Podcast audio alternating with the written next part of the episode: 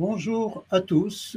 Toute l'équipe du projet Europe Éducation École vous souhaite la bienvenue sur sa plateforme de visioconférence qui accueille ce matin M. Philippe Touché, professeur en première supérieure au lycée Gustave Monon en Guin, pour nous parler d'un texte très important de Husserl sur euh, la question de la crise de l'humanité européenne et du rapport que cela peut avoir avec la philosophie. Sommes très heureux de l'accueillir de nouveau sur notre plateau au terme de 30-35 minutes d'exposé. Si, vous souhaitiez poser des questions, n'hésitez pas à vous manifester, soit sur notre chaîne Twitch, soit directement par SMS euh, euh, sur mon numéro de téléphone qui est à votre disposition également. Je vous souhaite à tous une excellente matinée et je ne me cache pas de vous dire que j'adore recevoir Philippe dans notre programme. Bienvenue, cher Philippe. Merci. Merci à vous de me donner la parole et euh, de me permettre de traiter ce sujet que l'on peut qualifier de quelque peu délicat et c'est pourquoi, pour euh, expliquer le titre de cette séance, la crise de l'humanité européenne et la philosophie, je vais d'abord me livrer à une petite mise en contexte et ensuite euh, j'expliquerai pourquoi faire le choix d'évoquer ce texte de Husserl, pourquoi Husserl, et enfin évidemment nous essaierons d'en comprendre un petit peu le sens. Alors tout d'abord, euh, il faut savoir que nous allons parler de Husserl, l'inventeur de la phénoménologie, qui est euh, l'un des courants philosophiques les plus importants euh, de la fin du 19e et du début du 20e siècle, qui va totalement révolutionner dans son domaine la philosophie, notamment en France. Et Husserl est bien sûr un philosophe allemand, mais il euh, officie euh, dans les années 1890-1930. Et euh, il est donc d'abord un mathématicien de formation, et ensuite, au fur et à mesure, à travers plusieurs étapes, il va se rapprocher de la question philosophique au point de créer l'un des plus importants mouvements philosophiques nouveaux du XXe siècle. Mais dans le même temps, il est confronté à un monde qui change, et ce monde qui change, eh bien, c'est bien sûr euh, l'état de l'Europe euh, dans les années 20, les années 30. Suite à la Première Guerre mondiale, la montée en Europe euh, des mouvements de fascisme, des nationalismes, des populismes, il est évident qu'il ne sait pas encore que tout cela finira par déboucher sur la barbarie, mais ce qu'il constate d'ores et déjà, c'est que la montée en puissance des fascismes et des euh, nazis en Allemagne constitue, y compris pour la philosophie elle-même et pour la sienne en particulier, un obstacle à la diffusion universelle du savoir. Euh, il est lui-même, en tant que juif d'origine, il s'était converti au protestantisme, mais il est juif d'origine, il est lui-même interdit de toute activité académique euh, à partir euh, de 1929. Et notamment, chacun sait que c'est un des problèmes de l'histoire de la philosophie en Allemagne, euh, sous la gouverne de son principal disciple Heidegger, qui lui a rejoint à cette époque, en tout cas, le euh, régime national-socialiste. Interdit de toute activité économique, académique, pardon, philosophique en général, il euh, reçoit des sollicitations de toutes parts pour s'exiler en Amérique. On lui propose des chaires là-bas, des chaires universitaires, il les refuse, il préfère rester euh, d'une certaine manière euh, en retrait en Allemagne, un peu à ses risques et périls, et il refuse d'ailleurs toute intervention publique extérieure, sauf en 1935, donc il accepte, après beaucoup d'hésitation, de faire une conférence à Vienne c'est cette conférence qui s'intitule La crise de l'humanité européenne et la philosophie. Cette conférence, elle, fait suite à sa dernière très grande œuvre qu'on appelle la crisis euh, entre philosophes et qui a pour titre véritable la crise des sciences européennes et la phénoménologie transcendantale cette, euh, euh, euh, cette œuvre fondamentale est donc ce qui a nourri son analyse et qui va amener, va amener Husserl à s'interroger sur le rapport plus général entre la philosophie et la crise de l'Europe. Alors, voilà le contexte, le contexte d'un philosophe en quelque sorte aux abois, et qui n'hésite pas à parler d'une crise et d'une crise qu'il ne considère pas seulement comme une crise politique ou comme une crise économique ou comme une crise euh, historique, mais qu'il considère qu'elle a ses origines dans la philosophie et dans la science elle-même, ou pour le dire plus explicitement, qu'elle a ses origines dans la rationalité.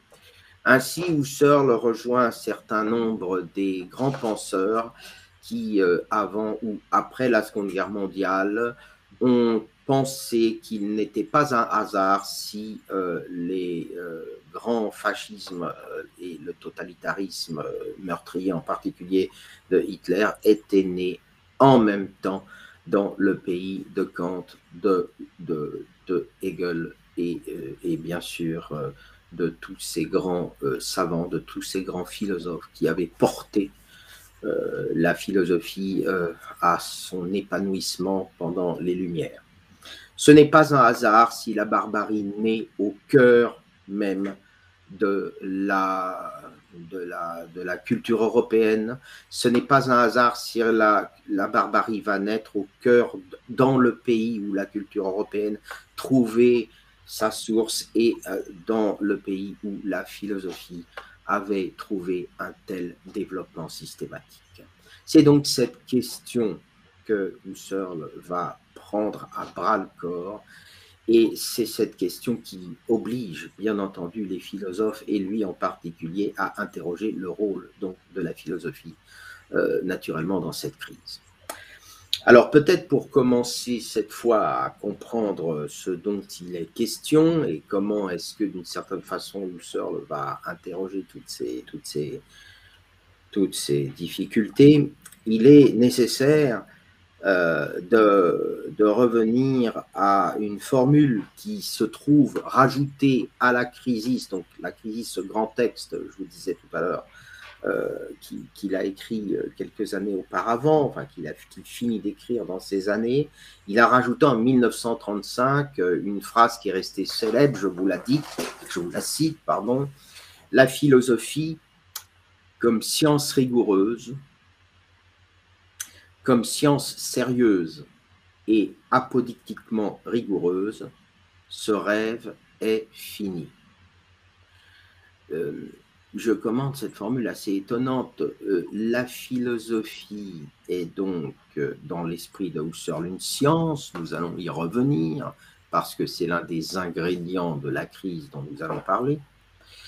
La philosophie est une science, selon lui, c'est une science rigoureuse qui trouve notamment son origine dans l'idéalité des essences, on va y revenir. Mais cette science, cette science rigoureuse et qui produirait des énoncés nécessaires et nécessairement admissibles par toute l'humanité possible, ce rêve est fini, dit-il. Autrement dit, tout se passe comme si il y avait eu peut-être une naissance de la philosophie, bien sûr dans la Grèce antique avec Socrate et les autres, tout se passe comme si cette naissance avait donné lieu à un mouvement culturel d'une ampleur sans précédent qui avait traversé les siècles, jusque bien sûr euh, aux philosophes les plus systématiques tels Hegel et, et Kant ou Descartes. Et tout se passe comme si ce rêve avait pris fin Et tout se passe par conséquent comme si Husserl était contemporain de la fin du rêve que constitue la philosophie, de faire de la philosophie finalement un moyen de transformer le monde. À travers la philosophie, évidemment, et ce rêve, c'est la raison elle-même qui est en question. Il semblerait bien que la philosophie, qui était le parti pris de la rationalité, le parti pris d'une rationalité qui serait capable de produire une transformation de l'histoire, une rationalité qui serait capable de transformer les peuples, ce qu'il va appeler une figure spirituelle, que ce parti pris soit en train devant ses yeux lui qui a consacré à cela son existence entière, que ce parti pris soit en train de prendre fin et qu'il soit en train d'assister à une crise d'une profondeur incalculable et dont l'un des effets serait que la philosophie serait reléguée littéralement hors de la science, hors de la rationalité, pourquoi pas, et enfin, et peut-être surtout, hors de l'existence politique collective de l'Europe. Alors nous ne savons pas encore pourquoi il dit cela, mais parlons de l'autre aspect évidemment du titre de cette conférence, qui est la question d'une crise de l'Europe. Qu'est-ce que cela peut vouloir dire? Que peut vouloir dire que l'Europe soit précisément non pas seulement le lieu parmi d'autres d'une crise parmi d'autres, mais que l'Europe soit peut-être en réalité au cœur de la crise, qu'elle en soit d'une certaine manière la cause.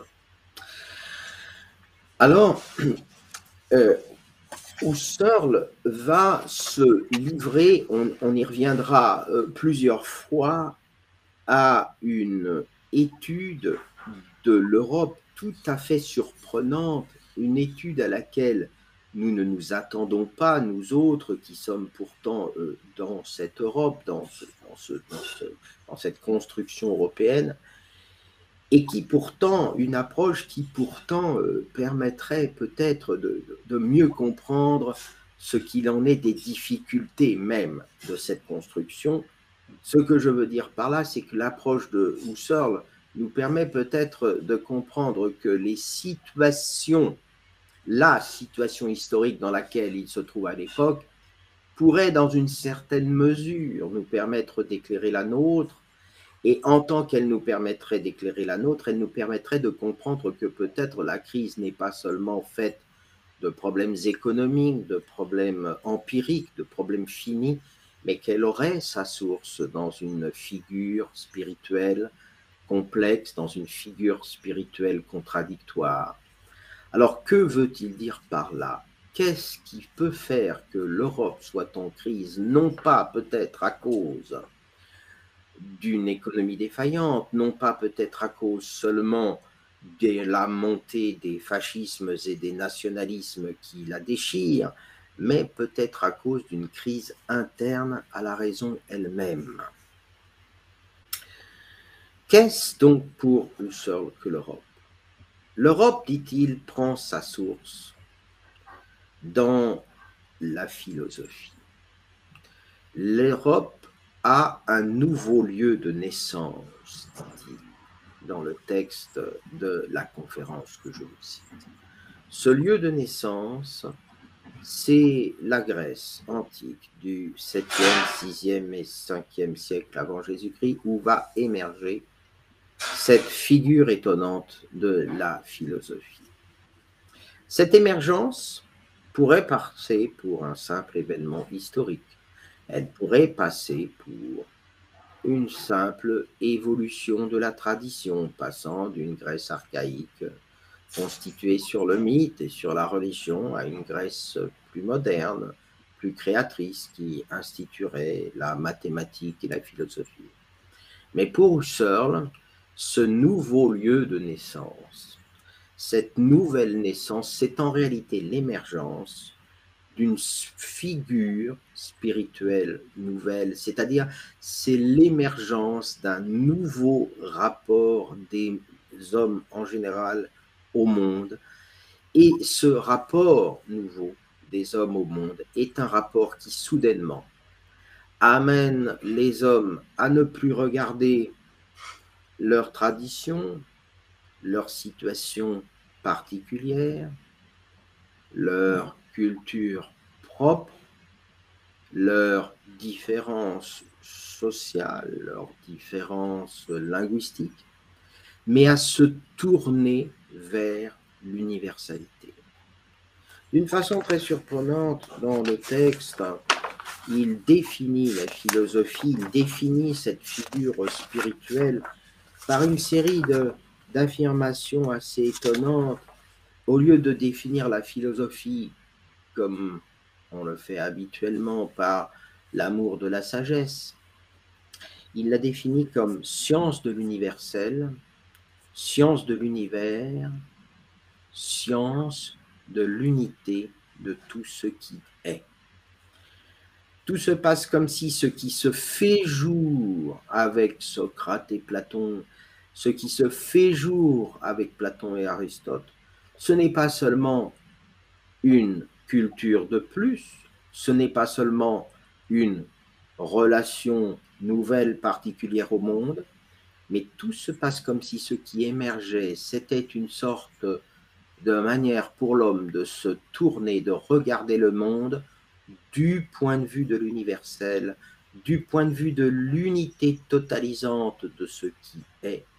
Tout se passe comme s'il s'agissait de s'émanciper des différences connues dans l'expérience, des différences connues dans les apparences, pour se tourner vers le principe universel de toute chose, pour essayer de comprendre l'universel comme l'essence de ce qui se donne dans la manifestation.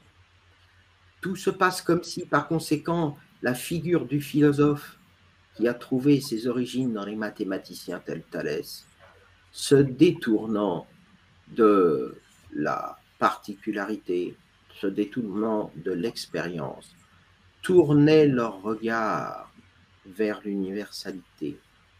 Et tournant leur regard vers l'universalité, considérer, à travers la métaphysique notamment, que c'était la recherche d'un principe universel des choses qui pouvait expliquer et rendre raison de la totalité du sens de nos expériences.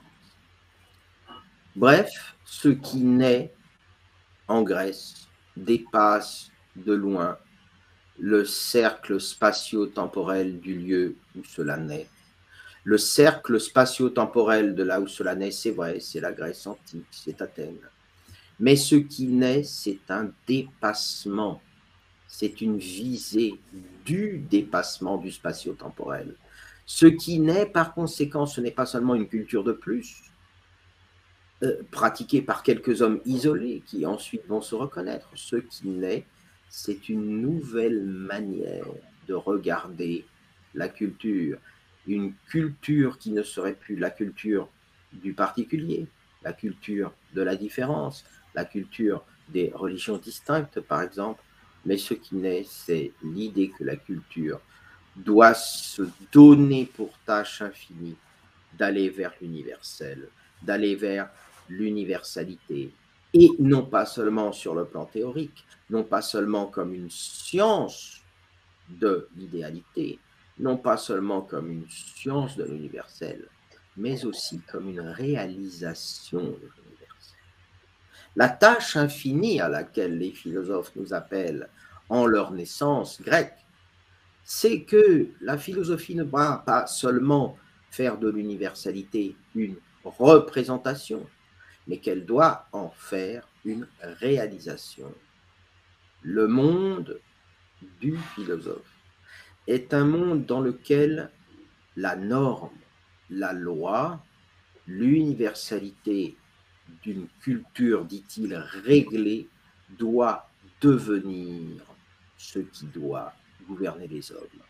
Et vous comprenez par conséquent le lien entre cette naissance d'une figure spirituelle nouvelle, naissance de cette idéalité et la volonté de dépasser toutes les différences, de dépasser les guerres entre les nations, la volonté de créer évidemment non seulement un état de droit fondé sur la loi elle-même, mais de créer une culture universelle au niveau de l'humanité. Pour la première fois, par conséquent, avec la philosophie naît l'idée d'une universalité telle qu'elle doit finir par dépasser les différences culturelles, dépasser les aires culturelles de différenciation pour produire une unité normée du monde, pour produire une unité de l'universalité du monde, pour produire une humanité, une humanité d'une certaine manière, elle-même universelle. Ce rêve, d'une certaine façon, a produit ses effets. Il a produit ses effets à travers la philosophie, par exemple, des Lumières. Il a produit ses effets à travers peut-être Kant, lorsqu'il pense déjà que le développement des Lumières, le développement d'une humanité constituée sur la base de la raison pourrait produire une société des nations, une société qui mettrait fin à toutes les guerres. Donc ne croyons pas que la philosophie ne serait qu'une représentation de plus, ne croyons pas qu'elle serait une figure culturelle de plus, ne croyons pas qu'elle serait en quelque sorte limitée à son aire spatio-temporelle initiale.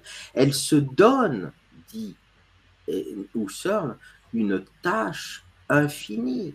Elle n'est pas limitée au présent. Elle spiritualise notre rapport à l'histoire, dit-il.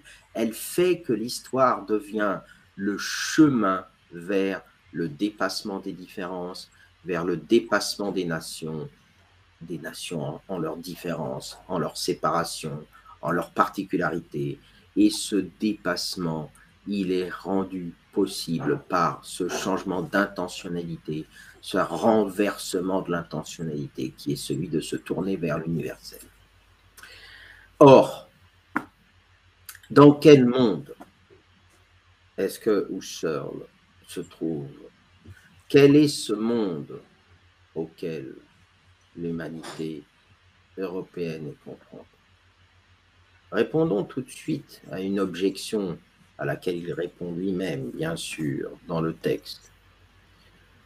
Premièrement, est-ce que, en affirmant que l'Europe aurait enfin tourné l'homme vers la figure idéale de l'universel, est-ce que l'Europe n'est pas en train de mépriser, de détruire, de nier la diversité des cultures mondiales Est-ce que l'on pourrait dire la même chose de la, du rapport au monde, de l'intentionnalité euh, indienne? Est-ce que l'on pourrait dire la même chose de l'intentionnalité, euh, je ne sais pas moi, asiatique? Seul répond à cette question. Il dit, certes, il y a plusieurs ères mondiales de la culture. Certes, l'Europe n'est qu'une parmi d'autres, mais déjà remarquons que l'esprit de l'Europe, l'esprit de cet universel, va bien au-delà des territoires européens. Que partout dans le monde, en partie à cause de la colonisation sans doute, le développement du droit universel, le développement du droit et des droits en tant qu'ils sont par la norme ce qui doit émanciper l'homme, constitue un modèle pour des non-européens. Et deuxièmement,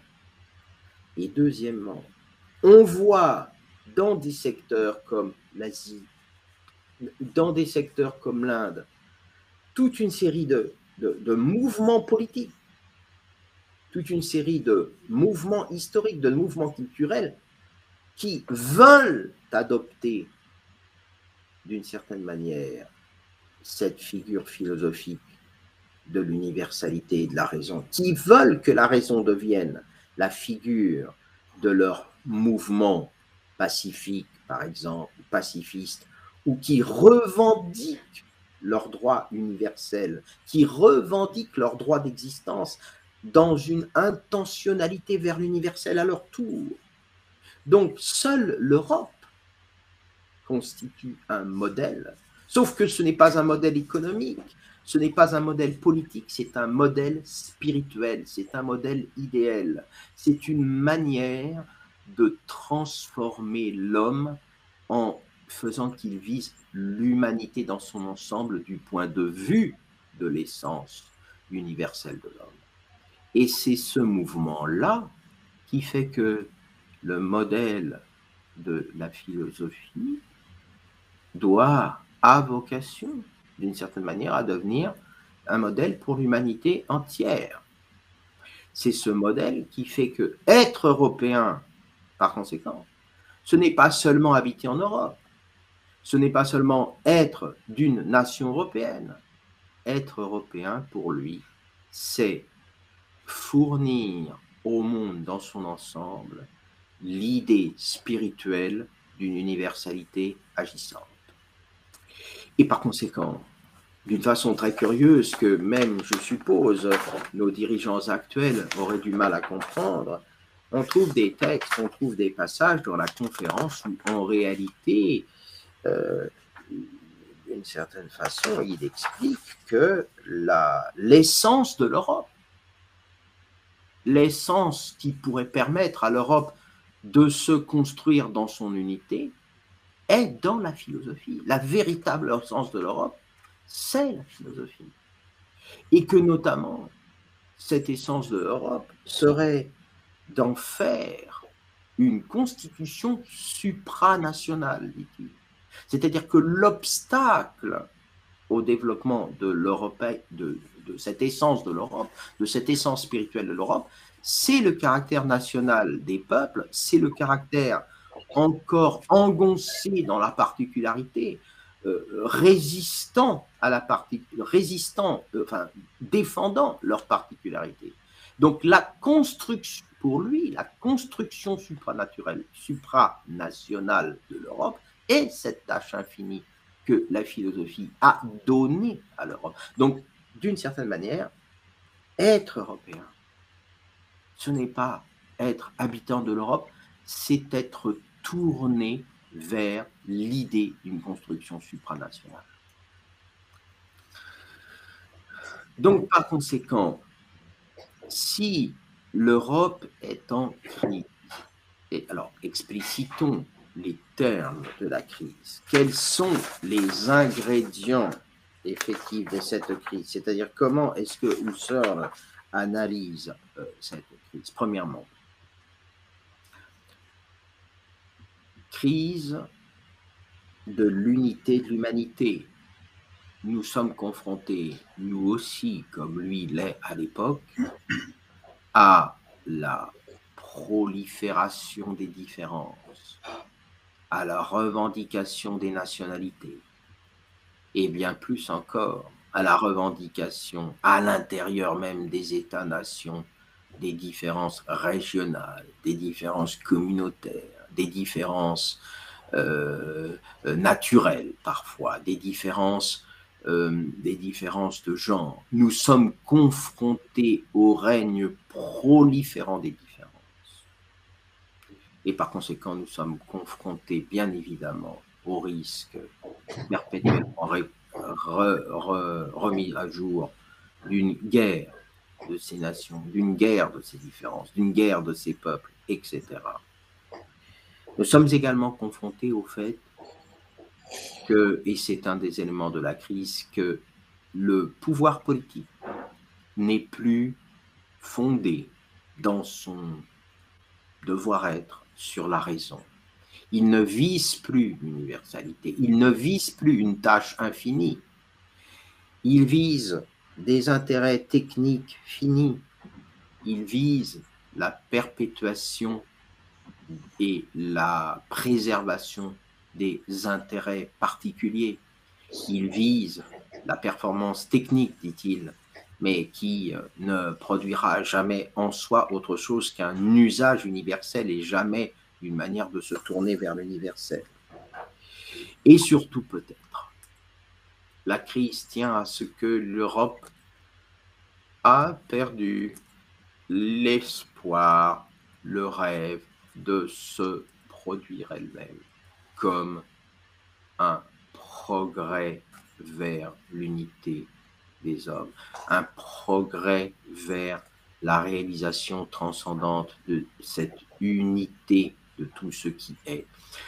Les rêves historiques, les projets historiques, la finalité historique a cessé d'être le moteur des Européens. Les Européens ne sont plus d'une certaine manière que les militants de leur propre immanence. Ils ne sont plus rien d'autre que la tentative de persévérer dans leur finitude. Ils ne veulent plus construire un monde vers des normes meilleures. Ils ne veulent plus se réaliser sous la forme de l'universel. Ils veulent préserver dans dans un cloisonnement grandissant, dans une sécurité séparatrice, ils veulent préserver leur être étant là leur particularité, leur existence finie. Et c'est cela, euh, selon Husserl, le fond de la crise, dont, je le répète, en 1935, il voit bien des effets extrêmement dévastateurs, y compris sur lui-même, mais il ne soupçonne évidemment pas que cette crise va alors tomber dans la barbarie que nous, nous savons être son résultat final. Et donc, et pour conclure sur ce premier point, peut-être avant de, laisser la place à des questions, nous constatons que Husserl pense que cette crise, alors même que l'Europe a, un, a une tâche téléchique. L'Europe a pour tâche de donner par l'universel, par la réalisation de l'essence universelle de l'homme, le télos de l'humanité tout entière. Cette crise, donc, n'est pas finalement produite, selon lui, par le monde environnant, n'est pas seulement produite par l'économie, euh, l'économie en crise, elle n'est pas liée au monde tel qu'il est, cette crise trouve sa source dans la rationalité elle-même.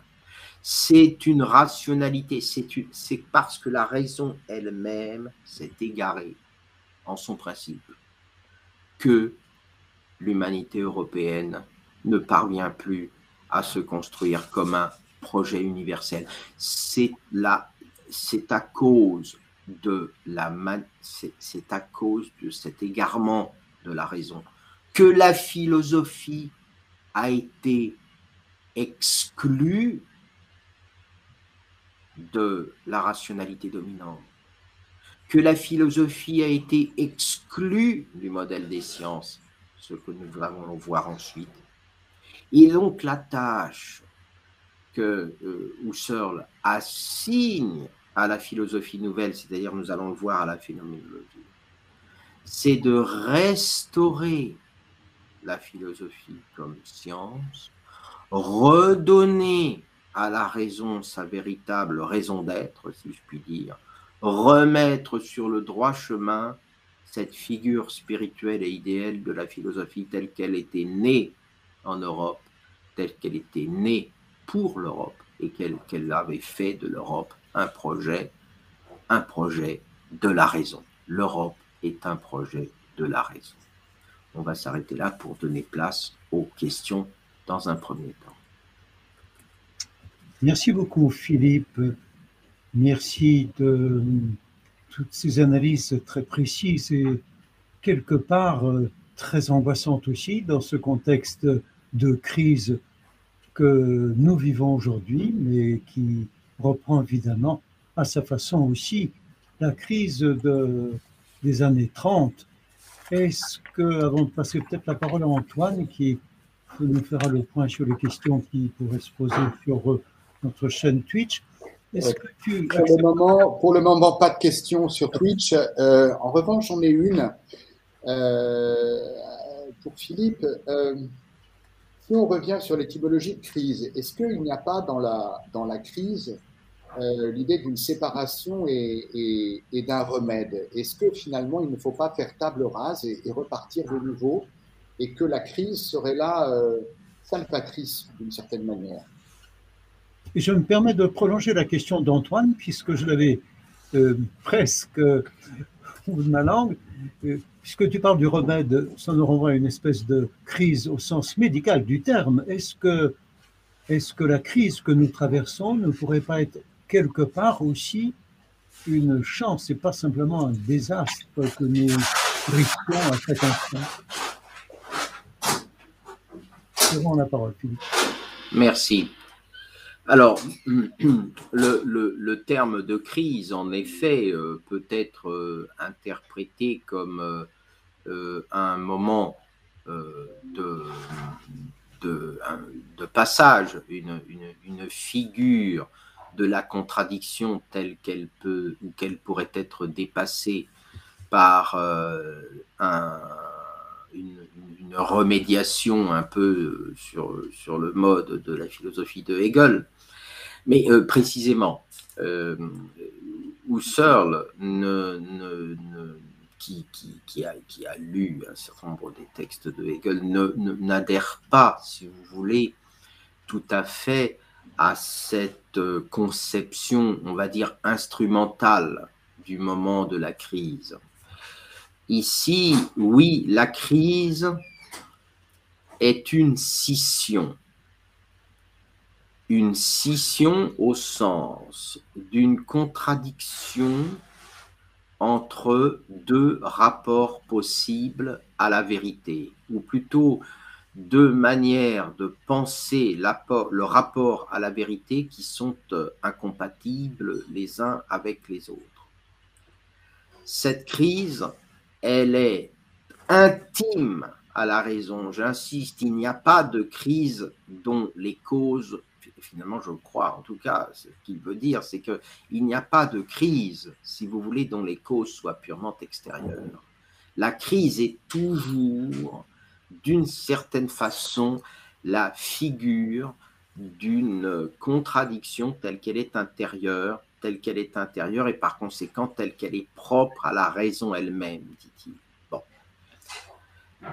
Il ne suffit pas de se donner une philosophie de l'histoire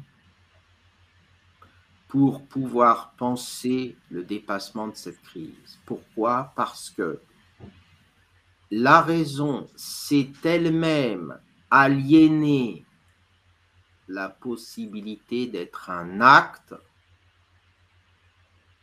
dans l'histoire. Ce n'est pas l'histoire qui n'a plus voulu de la raison, ce n'est pas les gouvernements qui ont préféré se fonder sur l'irrationnel, c'est la raison elle-même, comme on va le montrer en seconde partie, c'est la raison elle-même qui s'est aliéné la possibilité de transformer la culture.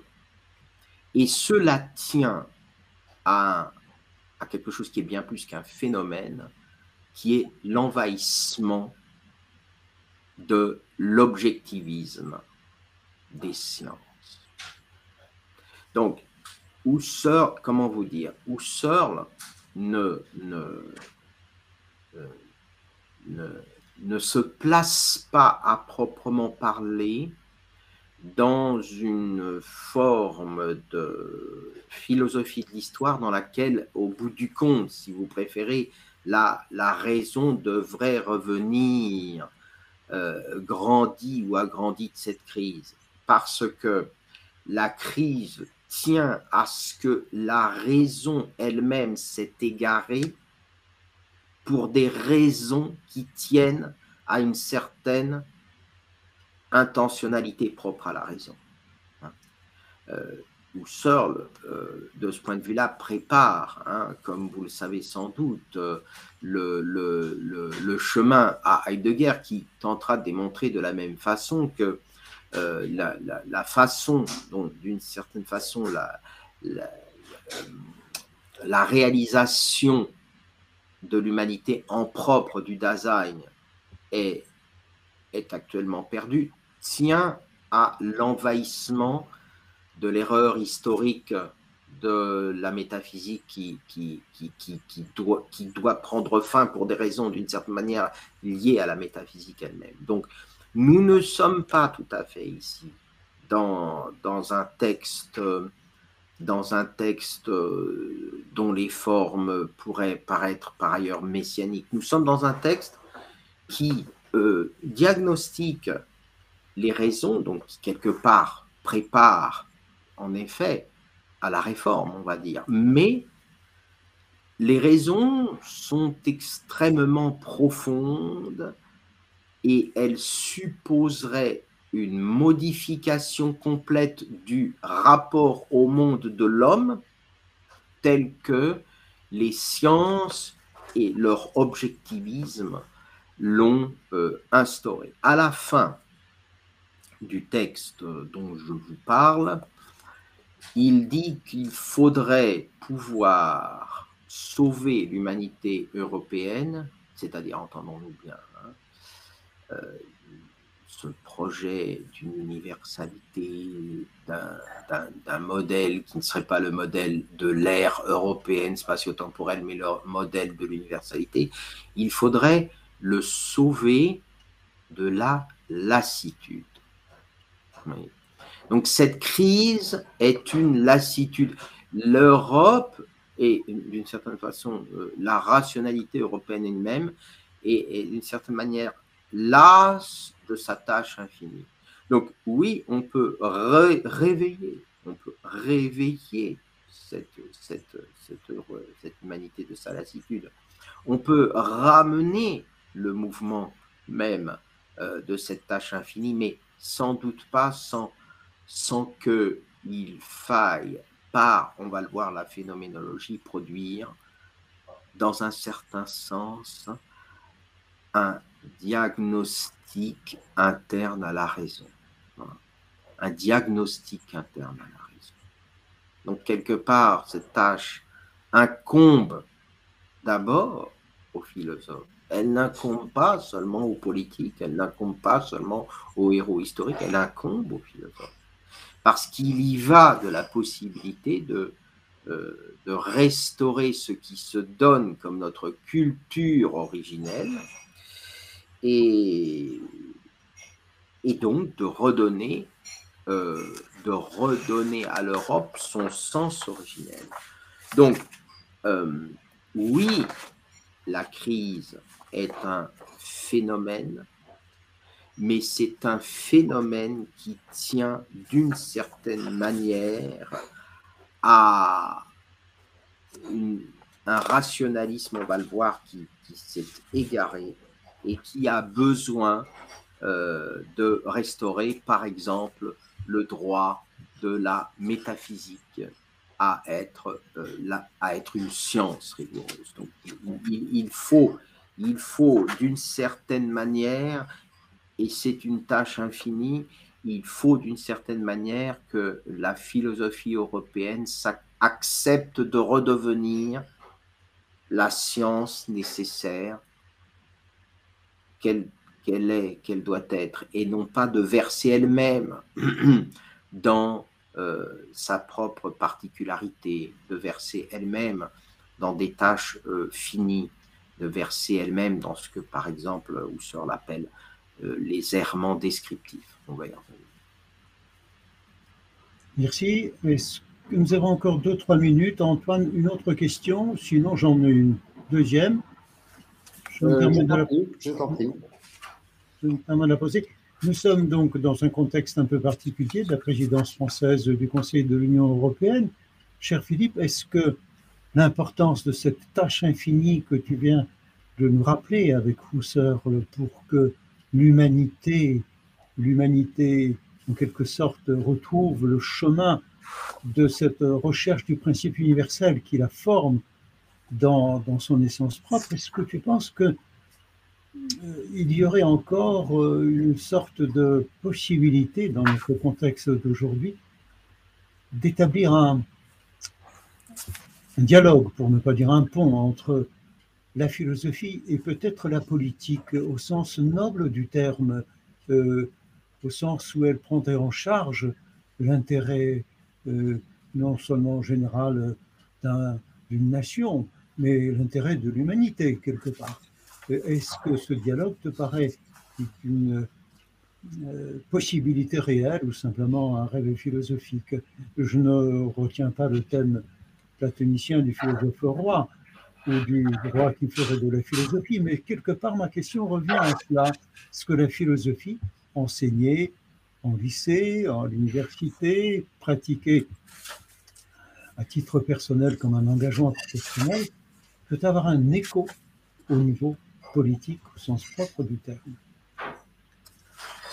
Oui, alors d'abord, euh, la philosophie est politique. Ce n'est pas que la philosophie puisse avoir un écho en politique, c'est que la philosophie est politique dans son essence même. Tu as parfaitement raison de rappeler de ce point de vue la démarche platonicienne à laquelle, euh, à laquelle une certaine façon, euh, sur, ce point en tout cas, euh, adhérerait parfaitement. C'est-à-dire que c'est ce que nous expliquerons lorsque nous aborderons, si vous voulez, la question de l'intentionnalité.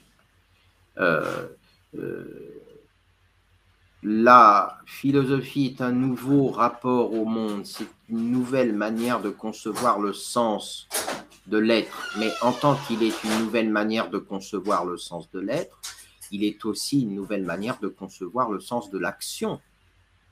Il est et elle est action dans son essence même. Elle produit et doit produire ses objets. Et donc, que la philosophie doive donner à la culture la forme d'une norme, qu'il faille que la politique soit une politique normée, c'est une évidence propre à la philosophie elle-même. Qu'est-ce se passe-t-il? Il se passe que les philosophies, que pardon, que les activités politiques aujourd'hui sont devenues des activités à caractère essentiellement technique. C'est-à-dire qu'elle ne se donne plus comme fin l'universel, mais elles emploient la raison, n'est-ce pas, seulement comme un moyen. Employant la raison comme un moyen, elles font disparaître la visée de l'universel comme moteur de l'action politique. Et ce faisant, que font-elles? Tout ordre politique, toute action politique a en vue l'unité du peuple. L'unité de la cité est bien le projet de tout acte politique en théorie, n'est-ce pas? Ce, qu'on ce que Kant appellera encore la République. Et même la République des nations, n'est-ce pas? Mais si l'action politique quotidienne est perdue dans la démultiplication des moyens, c'est-à-dire si elle dégrade d'une certaine façon la raison sur des formes elles-mêmes purement techniques, si elle fait de la raison un instrument du pouvoir, au lieu de faire de la raison la finalité du pouvoir, alors elle dégrade la politique elle-même. Parce qu'en restaurant en permanence des actions finies, en faisant de la politique la perpétuation des finitudes, elle défait la possibilité de la communauté politique. Donc pour ce, qui, qui manque à la politique, bien sûr, à l'époque de Husserl et d'une certaine manière à notre époque, ce qui lui manque, ce n'est pas plus de philosophie. Ce qui lui manque, c'est plus de politique. Mais la politique et la philosophie sont pour Husserl d'une certaine façon la même chose. Le problème, c'est que la politique est elle-même lasse, je reprends le terme de Husserl à la fin, lasse de l'universalité qui est en son essence. Elle est lasse de la dimension réglée du politique elle est lasse d'être la poursuite, non pas de la régulation, mais de la constitution de l'existence par l'universalité de la règle. Donc ce n'est pas parce que l'ordre politique serait en manque de quelques constitutions théoriques.